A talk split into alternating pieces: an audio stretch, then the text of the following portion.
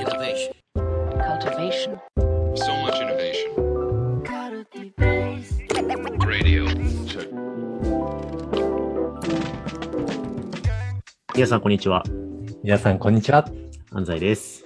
みなべです。はい。というわけで、はいカルティベースラジオやっていきたいと思いますけれども、やりましょうね。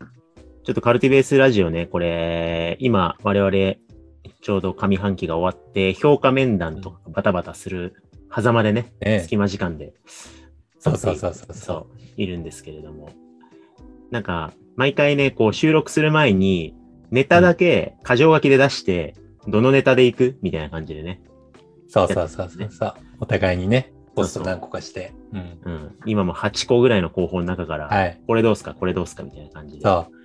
でもだい、だいたい押し付け合いになってて、なんか僕が投げるといいは、安西さんに話題提供してね、みたいなネタなんですよね。で、うん安西さんは、お前ネタ提供しろよっていうやつで、お互いのこう言語化コストがかかるんですよ。そうそう押し付け合いがいつも発そう生。それで、ちょっとこれは来週にしてほしいとかね。あ、そうそうそうそうこれはちょっと今語れないかもとか、なんか、あのそうそうそうそう。譲り合い、押し付け合いをして、はい。あの、今日着地したはいテーマがあるわけですけど、これ、みなべさん提供のネタなんで、ちょっとみなべさん振ってください。はい。あの、そうなんですよね。先生、本めちゃくちゃ書いてるじゃないですか。なんか、み耳ぐり自体本書く人すごい多いですけど、安西さん常にこう連載、連載？あの本のネタがバックログ的に高まってて、今も山ごもりして、20万字弱の本をまたか書いたりしてるじゃないですか。そうですね。問いかけの作法っていう本を今、そうそうそう。締め切りに追われ、今15万字ぐらいまで来たとこかな。い。すごい。そう。で、僕、あの、ブログで1万文字近いやつを頑張って書いたりしたことはあるんですよね。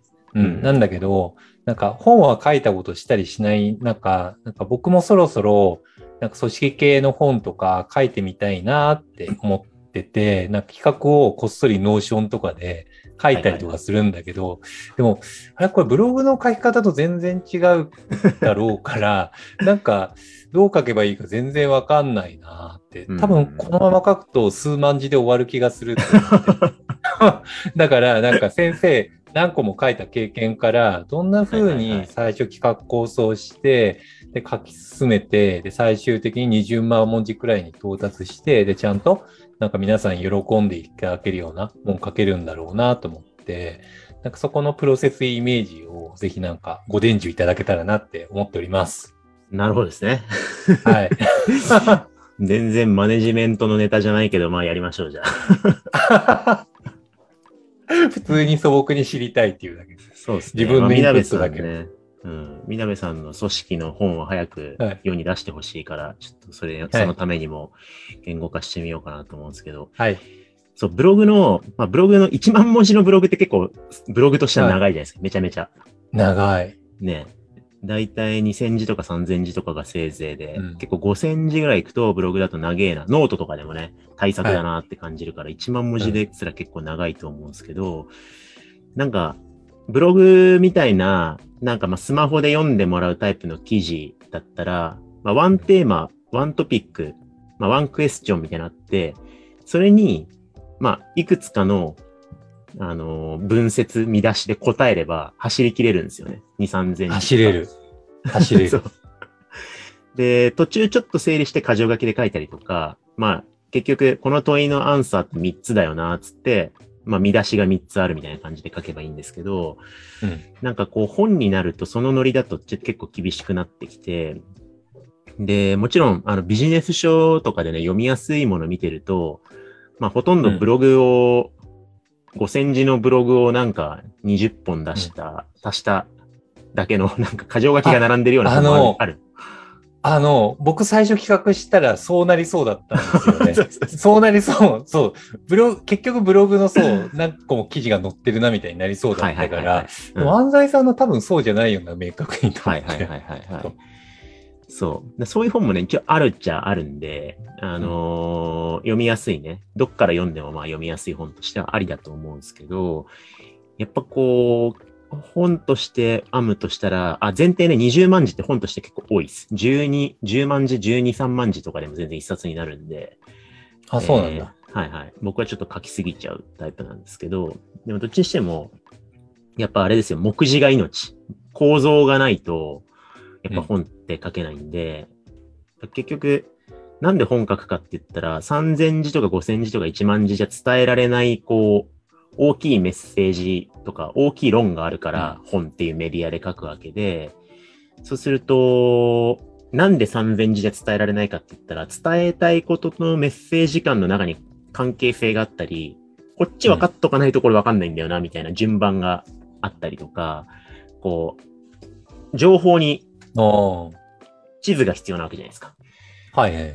だからそうすると、結局その、目次というものが全体のち言いたいことの地図になってる必要があって、そこの構造がめっちゃ肝なんですよ。だから第だ何章構成で、一章で何を語って、二章で何をして、みたいな。なんかそこのやっぱ構造設計が結構まず重要。うん。なるほど、なるほど。うん。あのー多分ビジネス書読んでなんかわかりにくいな、頭入ってきにくいなってやつって、大体構造が悪くって、目次があんま良くないことが多いし、うん。あの、過去の哲学者とか偉人が書いた名著、古典的名著とかですげえ読みづらいやつとかあるじゃないですか。なんか一章で挫折しちゃうやつ。ああるある。あるじゃないですか。で、そういう難しい本の書評を見ると、大体この本は一章から読むから挫折するんであって、第四章から読むべしとか言って、あの、書いてああるある。ありますよね。あるある。あるある。そういうの見たことある。そうそうそう。だから、あの、なんだろう、読者にとって分かりやすく、かつ言いたいことのこだわりも反映できるベストな章を作るって実は結構難しいんですよ。なん、か今、うんそう、理屈でそうだよなって思いつつ、なんか解像度めっちゃ緩いかも。そう。だから、うんまず目次重要。で、これを、うん。僕の場合はなんですけど、あのー最初必ず図にするようにしてるんですよ。結局、全体として、この本を、え薄めで見たときに、スライドに1枚にまとめたときに、要は何を提案してるのかっていう、まあ多分、みなべさんもそうですけど、我々が書く本って、手法、はい。方法論、こうやってうまくいくよってことを語る本だと思うんですけど、はいはいはい。なんかその、何をこうするとうまくいくよう、一つの図で表したらどういうモデルなのかっていう絵を描くところから多分始めるといいと思いますね。あ、なんか、急にできそうな気がしてきた。うん。なんかそれが、この4つの手順のサイクルを回すことなのか、あるいは、えっと、ああ。前編後編があって、前編はこの4つのリストを理解し、後編でこのサイクルを回すことなのかとか、なんか、南さんよく Notion にフロー図を書くじゃないですか。書きます。大好きです。そうそうそうそう。あれで本、本で言いたいことの情報をまず図にするっていうのからやった方がいいと思いますね。あのね、すげえイメージ湧いてきて、例えば全社会の資料とかも、なんか大量の文章と言いたいトピックスになるじゃないですか。だからそれを、なんか要は、この2時間の場で伝えたいことってなんだっけって図解化すると、なんか急にしっくりくるんですよね。あの感覚か。そうそうそうそう。なので、まず本全体の図を1枚にする。まあ2枚でもいいんだけど、うん前編後編に対して図にするっていうのをやるんですよ。でも、はい次に訪れるハードルが、うんえっと、その図に沿って書いていくと、あれ3万字ぐらいで終わっちゃうな、みたいなことが。あの、あの、それも今で、イメ、イメージがめっちゃついた、それも。図解がすごいしっくりきすぎちゃって、シンプルに書くとそうなりそう。うん。で、えー、どうしよ目次はめっちゃわかりやすいんだけど、例えば第2章のステップ2を読むと、ステップ2の中身がなんかブログみたいになっちゃってて、う。はいはいはい。なんかよくわからんみたいなことが起きるんですよね。うんだから、結構本として、あの、体系的だなと人が読んでて人が思う本に、にたどり着くコツは、その次のハードルがあって、今度は各章がを1枚でまとめるとどういう構造になってるかっていう図にまとめるっていうステップが必要で、天才じゃん。急にイメージが湧いてきたわ。そう。だから、結局やるべきことはこの5つのステップですとか、この4サイクルです。じゃあこれ4章構成にしよう、5章構成にしよう。まあ最後に事例編で事例を書いとくかとかってやって、6章、7章構成にしたら、その4ステップ、5、5ステップの各ステップを図にすると、この3股構造ですとか、このマトリックスで4つに整理できますとか、このピラミッド構造ですとかっていうふうに、章ごとにまた図にして、図の入れ子構造を作った上で書いていくってやると多分書けると思います。あの、すごいピンときたのが、なんか、研究者の方とかの本でも読みやすい本って、大体、あ、この人って要はこの図が言いたいんだなっていうのが、うんなんか象徴的なのが大体あるんですよね。なんか、野中さんの本、野中育次郎先生の本とか読んでも、うんあ、この本で一番言いたいのきっとこの図だなっていうのが分かったりとか、あと、あの、入山さん、入山先生の世界標準の経営理論とかあるじゃないですか。あれ、うんめっちゃ大量にトピックスがあるじゃないですか。はいはいはい。なんだけど、めちゃくちゃ頭にスッて入ってくるのが、章ごとにまとめた一枚の図が毎回入っあ、てくるんそうですね。そうですねそうそうそう。だから、見取り図の構成がすごいシンプルでうん分かりやすくって、なんか、あんなに何百ページくらいもあるのに、割とスッて読めたんですよね。うんうんうんうん。そういうことか、すごい理解しました。そうですね。なんか、だから結構図、図にできていないってことは構造ができていないんで、構造になってない文章は3000字ぐらいまでなら読めるんだけど、2万字超えてくるともう何読んでるかわかんなくなるんで。はい。だから、こう、本としては辛い。ブログで書いてほしいな、これっていうものになってしまうんで、まあ図に、図をしていくっていうのが、まあ結構大事なポイントうん。ですね。で、多分それでやっていくと、書いていくうちに、あの、最初から図が完璧に見えることってないんで、仮説的にうん。図を作って、まあ、この章はこういう図だろうなって書いていくと、なんかここ繋がってねえなとか、なんか実はここが言語化できていないから、こういう図になっちゃってごまかしていたのかも、みたいなことを書き手が気づく瞬間が多分あるはずで、あだから多分、いい本を書くプロセスは、書き手が初期に描いた図を何回か修正することになると思うんですよ。作っては直し、作っては直し。確かになるほどね。うん。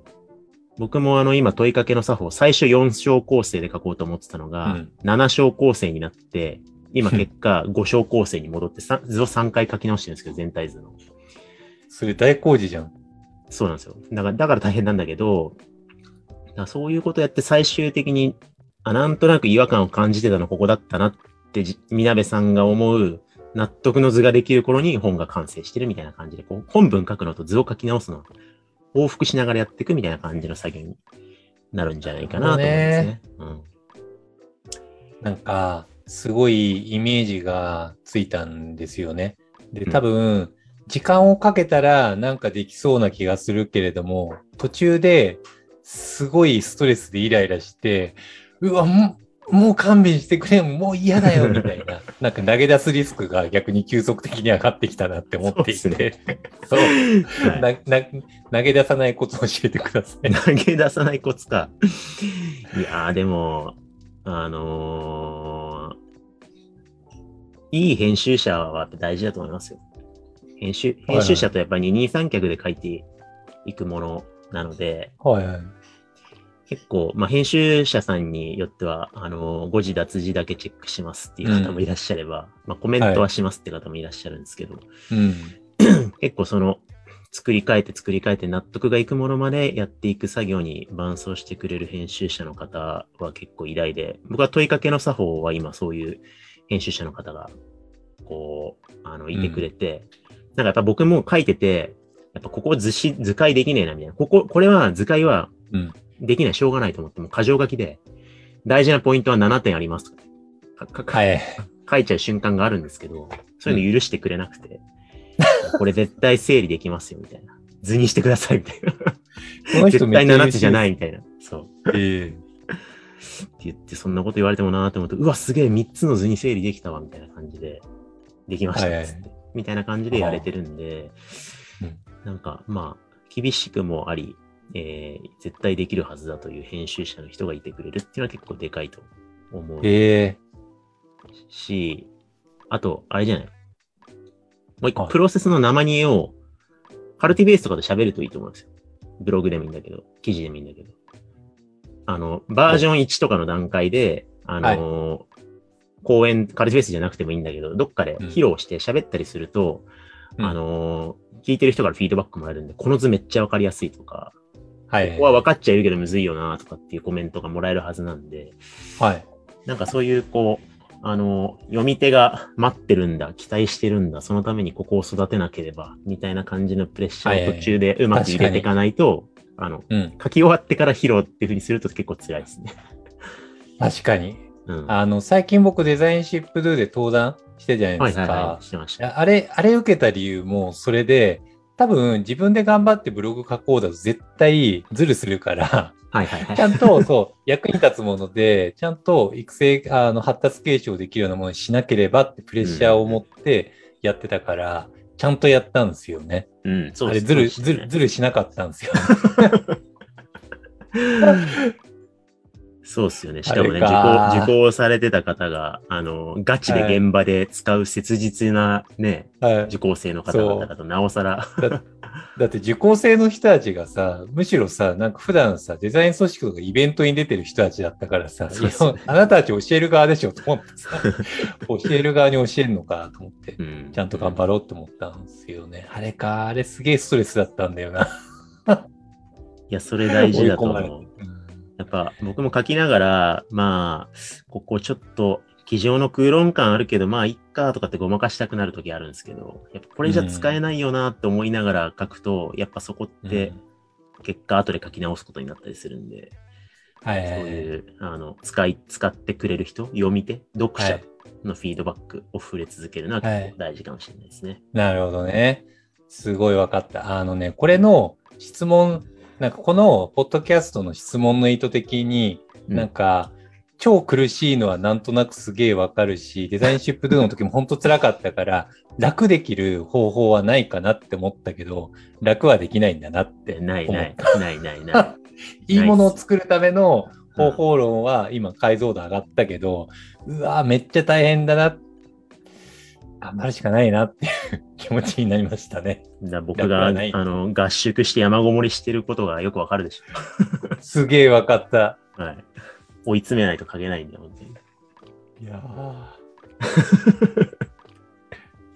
これ もう言っちゃったんで書いてくださいね、ちゃんと。あの、本を書書きたい気持ちを表明しちゃったんだね、ラジオで。いや、だって今気持ち的にやっぱやめようかなって思って。ダメダメダメ。ダメかな。